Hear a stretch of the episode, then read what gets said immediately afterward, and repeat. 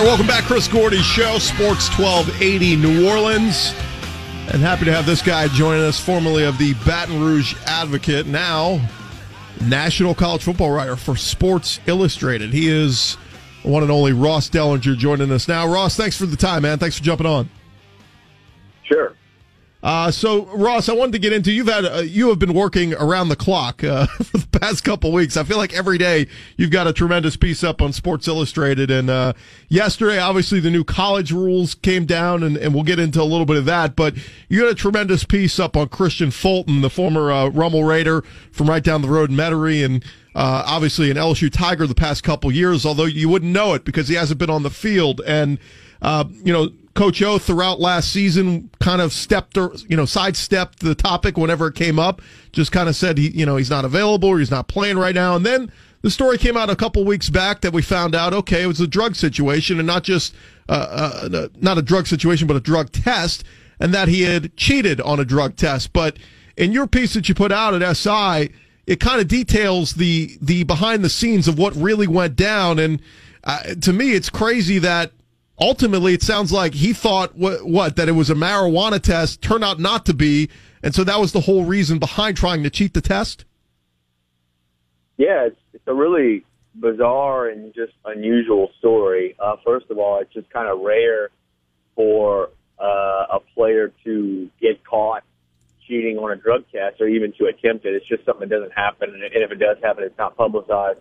But what makes his case even more unusual is that you know, he going into the test, this was February 2017, so about a year and a half ago, going into the test, he thought uh, that they were going to be testing for marijuana as well as PEDs, and it was, uh, and he had smoked marijuana a couple days prior to the test, and so he tried to cheat, thinking that he would fail the test because of the marijuana, and he got caught, and he had to actually, uh, he actually. Uh, you know, gave his sample after he got caught, and of course it came back clean of PEDs. So he passed the test that he was trying to cheat for, but because he tried to cheat, uh, the, he gets a two-year suspension from the NCAA. It's uh, it's a suspension that uh, is one of the more harsh and uh, stringent the NCAA had, and uh, it was actually strengthened about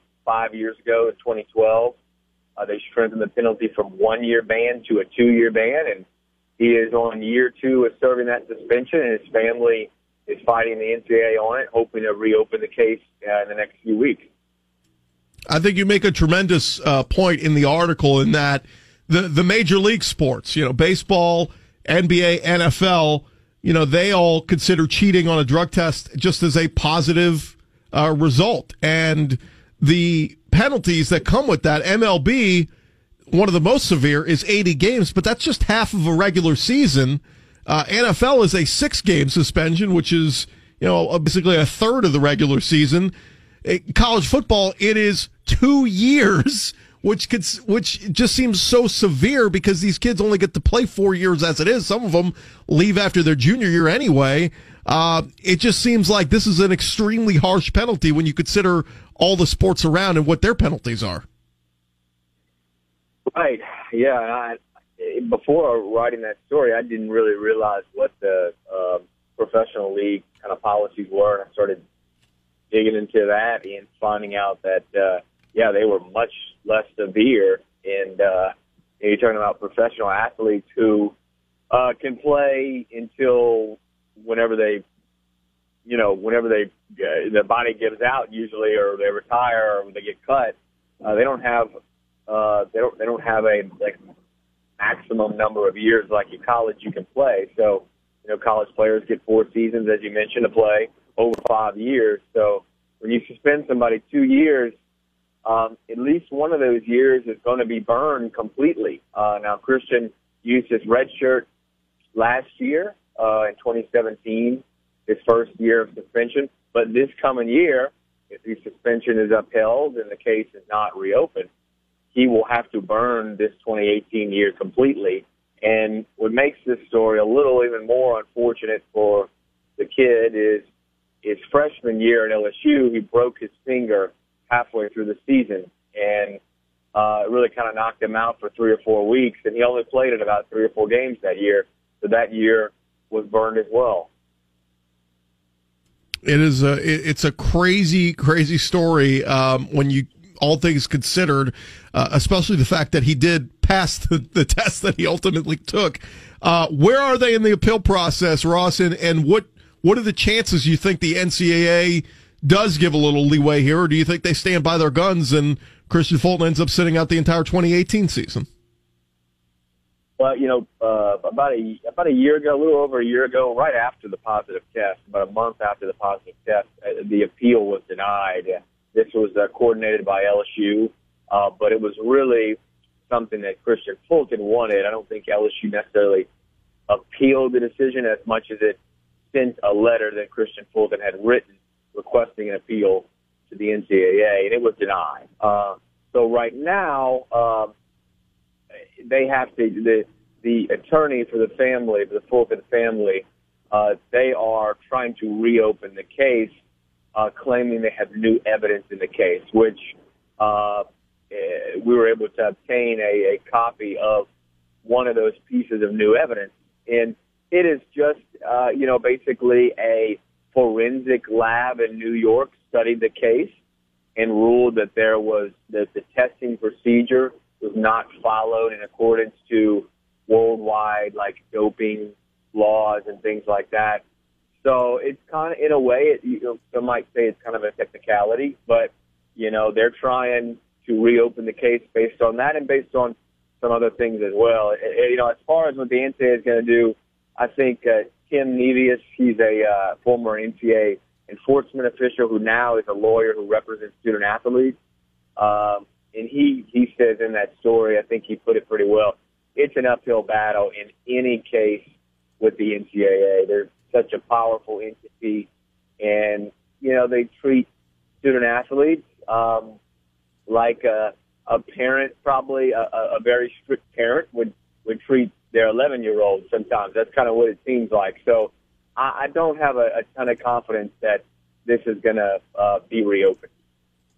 Talking with Ross Dellenger here uh, from Sports Illustrated. He's got a tremendous piece up right now at SI.com on Kristian Fulton and the battle he's been going through to, to get on the field at LSU after an outstanding uh, prep career at, at Archbishop Rummel. Uh, the other big news that came out yesterday, Ross, uh, the NCAA with a couple of big rulings, and one of them being that uh, the redshirt rule, um, allowing players to participate in any four games in a season and still use a red shirt that year. I think this is a, it's it's a great rule in that we've seen so many instances where you know guys play a couple games and then they get hurt and then they have to apply for the the medical red shirt and then sometimes they're not granted that red shirt and you know other times where we've seen the past I believe uh, the later years of Nick Saban at LSU uh, having to burn a guy's red shirt because you have injuries at defensive back and you got to throw out a guy towards the end of the season or SEC championship game or whatever it may be. Uh, do you see this rule being abused, however, in, in, that some coaches seeing this as an opportunity to, you know, get guys out there for four games and get them a taste, and then oh well, they don't they don't burn a whole year of eligibility. Well, I, you know, I think uh, some people might describe that as abu- abusing the rule, but I think a lot of people would probably uh, describe that as as uh, using the rule how, in a way, how how part of part of it is probably made, created to be used that way. I think that kids uh, want to play, and uh, one of the big things that actually Nick Saban brought up uh, last year when this rule was proposed is that, um, and it's something I really have never thought about, is that a freshman, uh, when they come in, a lot of them, well, I mean, nowadays the red shirt isn't as used as it was even you know 10, 12 years ago, but a lot, uh, some freshmen still obviously redshirt, and uh, you know, they come in and if they're they're scheduled a redshirt even before or early during the season, uh, if you're if you know you're not going to play that year, uh, you know, I know I'm not sure how committed you are, um, and I think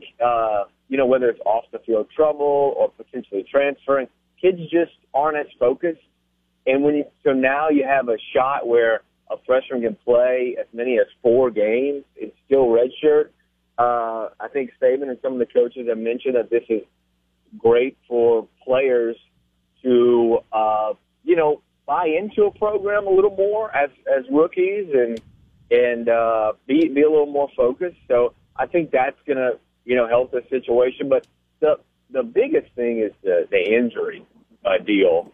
Um, you know, in order for a kid to get a medical red shirt, he had to not play in more than three games, and those three games, none of them could be in the second half of the season.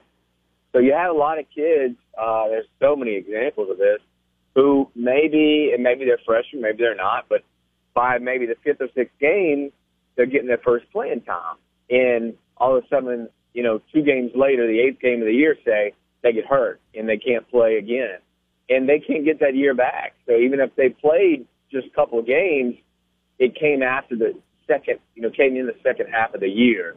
So that's the big thing here, I think, for a player's standpoint is uh, the injury situation. Of course, from a coach's standpoint, it is having depth late in the year when injuries and things like that kind of take a toll on your depth and you thinned out a little bit. Bowl time comes around or whatnot. This this uh, allows you to just play more guys, uh, you know, late in the year and and have more depth there. If there's a position group on either side of the ball that this benefits more than any, do, do you think there's one specific one? Like for me, I think you know, looking at the quarterback spots, like it feels like this could benefit a lot of schools to keep some guys around a little bit. Yeah, it, it's certainly a uh, maybe a de- deterrent um, for players transferring, and as we all know, I mean, pretty sure you don't have to do any math here. I mean, quarterbacks transfer uh, more than any other uh, position, so I think it could be a deterrent not not to transfer. Um, so you know, I think I think that's a possibility. Um, you know, one one as far as other positions, I think like I just mentioned, just the depth. Um, you know, on, on a football team, uh, the front seven, specifically the defensive line, probably need uh, more depth than any other because of how you rotate those guys and just what uh, they're called to do on the field uh, pass rush and, and things like that, fight through blocks and run blocks and whatnot.